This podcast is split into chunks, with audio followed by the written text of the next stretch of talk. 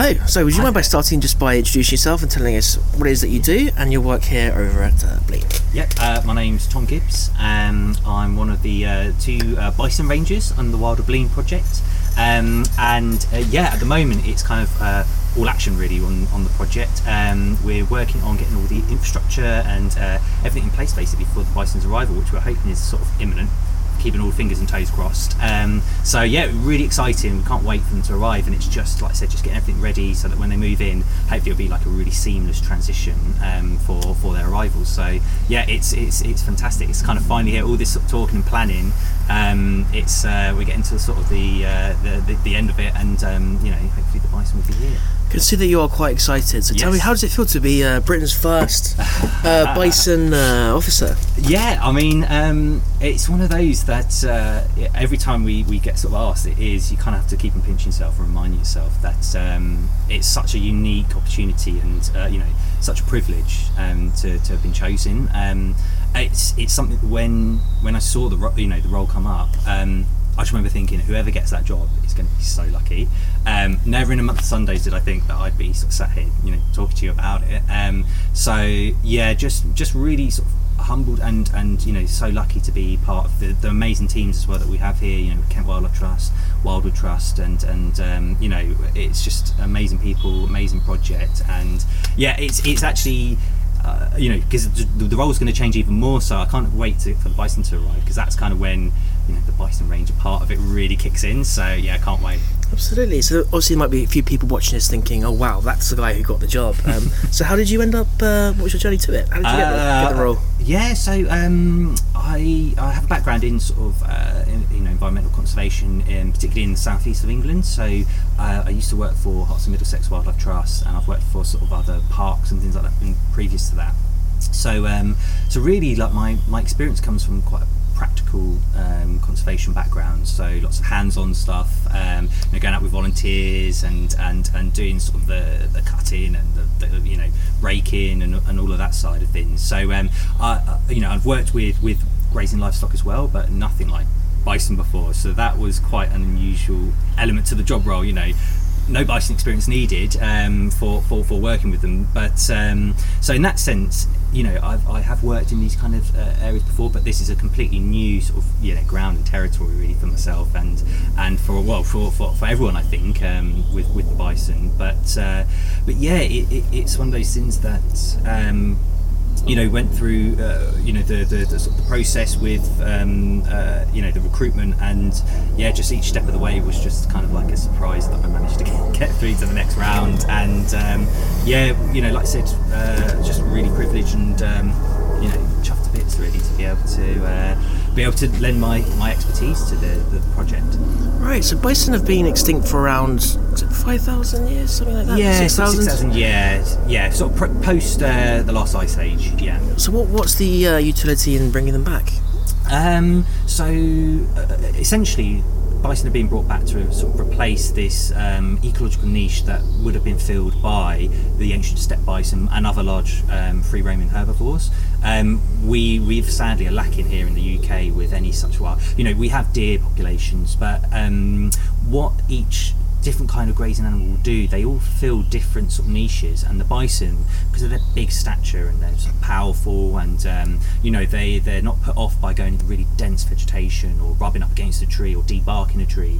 Um, these are sort of behaviours that you don't see so much in in other animals. Um, so so yeah, really we're looking to bring them in um, as ecological engineers. So we're hoping they're going to shape the blean and really kind of give it uh, the the sort of um, uh, the, the turbo boost that it needs to really help support as many species as possible. Um, and and we're hoping the bison can do a fantastic job of that. Um, you know, we've been to the Netherlands, we've seen other places in mainland Europe where the bison have been brought back, and and they're doing an amazing job. Um, so we're really confident that we can replicate that here. But um, you know, it's it's very much a case of uh, you know case by case um, sort of study. So we're going to be monitoring really closely um, and seeing just you know the impacts that they're having. But we're we're really confident it's going to be positive. Because you started off quite small scale, right? Is it is it four four That's individuals? right. Yes, yeah, four to start with. So um, that's that's a good uh, sort of herd size. That's sort of the minimum that you can kind of almost classify as a herd. Um, so we'll start off with four, but there'll be a breeding herd, and, and over time we're hoping that they'll um, they'll breed, and you know we've got we we think that um, you know it could support up to sort of 10 uh, individuals and that's our carrying capacity so at that point then we'd be working within a wider network of, of, of places and moving bison around. Um, but it is it's, it's important to start small see how the bison adapt to the site how the, the site adapts to the bison as well um, and and and then you go from there really and just see um, you know uh, yeah how how well the, the, the site responds to them and you mentioned that they're obviously quite a big, imposing, uh, Mm-hmm. imposing animal. Might be a little bit sort of worrying for sort of local people to suddenly see these great, huge things, sort of that they imagine are going to come uh, breaking through their gardens and so forth. How how do they uh, interact with with people? Um, well, so I mean, one of the biggest things is like most wild animals, they're very um, they're very cautious and quite timid.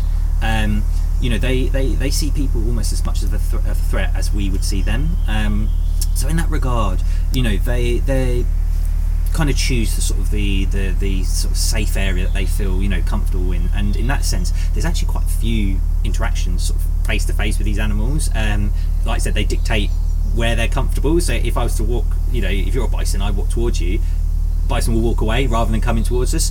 Only certain situations where that might be different, but then you know um, they, they are placid animals. You know they, they just want to go about their own business, and you know that's eating, drinking, you know resting.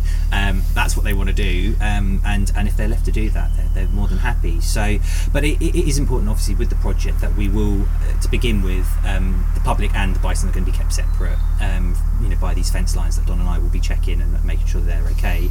And then over time, we're hoping to slowly kind of integrate people into that equation and, and take people on safaris and, and you know bring them closer to the bison. Um, but this will always be done under kind of quite strict sort of protocols and and sort of Don and I uh, you know we'll be learning as much about the animals as they will be about us as well. So it's it's really a case of, of, of, of learning and, and adapting as we go. But um, it'll be a very slow methodical process. We won't just be chucking people in there and going you know good luck. Course, um, so it's it's exciting though. We're really looking forward to being able to show people the bison. And you mentioned that that's Don. He's the other bison ranger. yes he's my colleague yeah Don yeah Of course. So tell us a little bit about the kind of the uh, the life cycle of a, of a bison. How long do they live? How how often they breed? Uh, So, that kind of- um, kind of so they can live in in the wild. Um, you know, females can live up to, to sort of 25 years of age, and bulls sort of about 20. Um, that's a really good, long-lived, uh, you know, animal. Um, then, in terms of uh, their sort of reproductive cycle, um, you normally are looking at uh, the bulls become sort of sexually sexually active about four to six years of age. They won't start breeding at that, that age because there's normally a dominant bull. Um, so they will invariably move from their their sort of uh, original herd um, and then they'll go off and they'll become sort of nomadic for a period of time. And then when it comes into rutting season which is, is sort of around um, you know, August to sort of uh, October time they'll come back into the herds and that's when then they'll, they'll mate with the um, with the cows. Um, and sometimes you get these bachelor herds as well of, of males that will form um, and they'll roam sort of in that interim period of time. Um, with females, uh, they tend to be um, you know sexually mature from um, about the age of, of four, so they can have calves from that age. Um, again, it, it, a lot of it depends on the right conditions. So um, you know uh, if, if um, you know the ball comes into into the herd and everything's right, you know they'll they'll um, reproduce. Tends to be one um, calf uh, born after about nine months of gestation. So. Um, Similar, quite similar to humans in that, that regard. Um, twins are quite un, un, un, you know unusual um, to be born um, at the same time. So we, if we get twins, it will be a real like you know hit the lottery, the jackpot. And then yeah and then otherwise you know they form into herds uh, you know social herds um, which can be quite sort of transient. So can be anywhere from sort of uh, 10, 10 individuals up to normally about 20 25 is at the top end. Um, and these are constantly changing. Um, you know throughout the year so in winter um, they might sort of uh, you know uh, you know um, uh, flare up in size um, depending on you know, security if if there were predators around like that but then it might also uh, sort of you know food resources are, are less at that time of year compared to in the summer where obviously plenty um, of food to go around. So individuals will be constantly moving throughout uh, the herds. Um, but what is sorry I should have mentioned this to begin with is what's really important is the matriarchal um, uh, female. She's the individual who leads the, the herd. She sort of decides where they're going to go to, to, to feed to ruminate to drink. Um, and uh, she'll tend to stay with that herd, um, you know, for, for its entirety. But um, they're fascinating animals. You know, we're still learning so much about them, and um, they're hugely social. They tend to not be massively territorial. So, you know, like I said, there's lots of integration and movement, and uh, that's what we try to mimic. Obviously, we haven't got many bison around that they can just roam free like that. So we kind of mimic that by moving the individuals. But who knows? In 20, 30 years' time, we might have free roaming bison.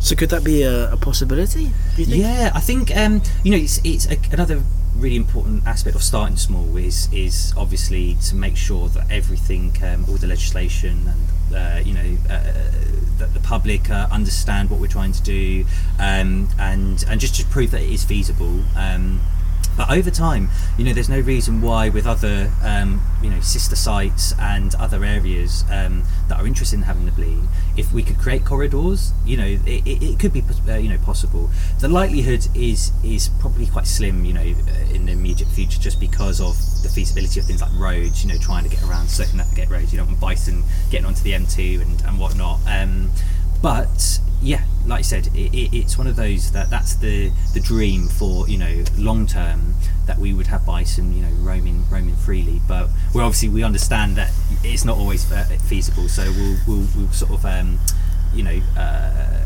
recalibrate as we go and and see what is was uh, possible. But within the local area, definitely because the Blean is a fantastic area. West Blean, where the, the bison have been released to begin with, is is you know relatively small within the uh, the entirety of the Blean. Um, you know, it's about a quarter of the overall sort of size. Um, so there's scope even within the Blean for them to, to, to, continue to sort of branch out. So that's the more immediate uh, plan. And, and why is it starting in, in Blean and Kent as opposed to you know any other part of the UK? Um, I mean, a big big part of that is I think just the um, the collaboration between KWT and and uh, Wildwood um, is the fact that they you've got these two fields of expertise so close to one another, and it's right here in in, in the Blean. So you're not having to worry about other other stakeholders, ensuring that you get everybody on board in the sense of you know when woods are owned by 15 different organisations. It's very hard to get everybody on the same same sort of page. Um, here we're, we're, just so fortunate that we've got this amazing woodland, um, this amazing opportunity that you know Kent Wildlife Trust own the site and they have a lot of experience with you know managing woodlands like this and and you know uh, domestic livestock. And then you've got Wild Wildwood's uh, expertise of dealing with you know these rare native species and and and how to manage them. Um, and the two it just marries up perfectly. And the Blean is just on the doorstep, which is fantastic. Um, but in terms of the local the locality, you know, obviously, you know, these collaborations could happen, but the bison could be brought back in big wilderness areas. But a big part of the project is to show that it can it can happen somewhere like this in you know relatively sort of you know developed area. You know, you've got big big towns and, and cities around here. You know, if it can be done here, it, it can be done anywhere um, in that sense. And I think it's very easy to say let's just go to a wild space already and do it there but this is proving that it can be done at the opposite end of the spectrum um, and if it can be done if it can be done in this situation you know you've proven for the rest of the field that actually you know this is the most difficult most challenging end. It can happen anywhere else you know in that regard. So it's really important to to you know and to connect with everyone locally as well to show you know what we've been deprived of for so long. I was told that they have been observed urinating on rhododendrons and then rolling in them as a form of mosquito repellent. Ah. Now, I was hoping that wasn't someone joking with me. Um, but Somebody's been having you on. right, no. perhaps. But um, I was wondering um, any surprising facts that you've learned about bison. Um, well, uh, again, uh, it really one of the really interesting things when we were over in um, uh, the Netherlands, um, they have a big issue on a lot of their sites with uh, black cherry. It's a type of tree that's invasive there, um, and they absolutely loved it when they were over there. So they before they'd had to go and they would have to get the tree poppers out and be cutting all these trees down, and the bison all of a sudden were just like, oh.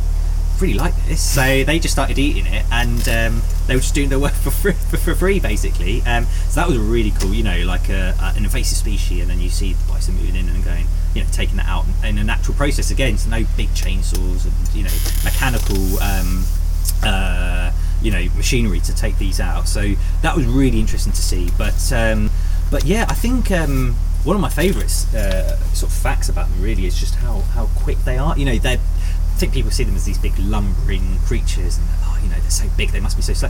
But you know, they have top speeds of you know 45 kilometres, like nearly 20 miles per hour, so they can really move. So they're really agile and and sort of um, you know, uh, yeah, powerful creatures. Which you know, you just got this image of driving along in a car on a bison, keeping pace with you. Because actually, that was another really interesting. Um, uh, like uh, learning from the Netherlands was um, in one of the sites, Slikken van de Heen. They have lots of Konik ponies, and Konik ponies were like you know being you know horses, you know that they um, uh, they can move really quickly, and they were used to being like the fastest animals on the site. And then the bison were brought in, and all of a sudden these uh, these ponies, when the bison were running, I'm like, who the hell are these guys? Like they're keeping up with it, and the size. So it was just amazing again to see that you know. Um, yeah, they're, they're, like I said, they're just so they're agile and they're you know um, amazing creatures. So I'm not sure that I want to see a bison charging towards me at that speed, but I would love to see them one of them in full sprint. It'd be amazing. Fantastic. All right, Tom. Thank you for your time. Thank you.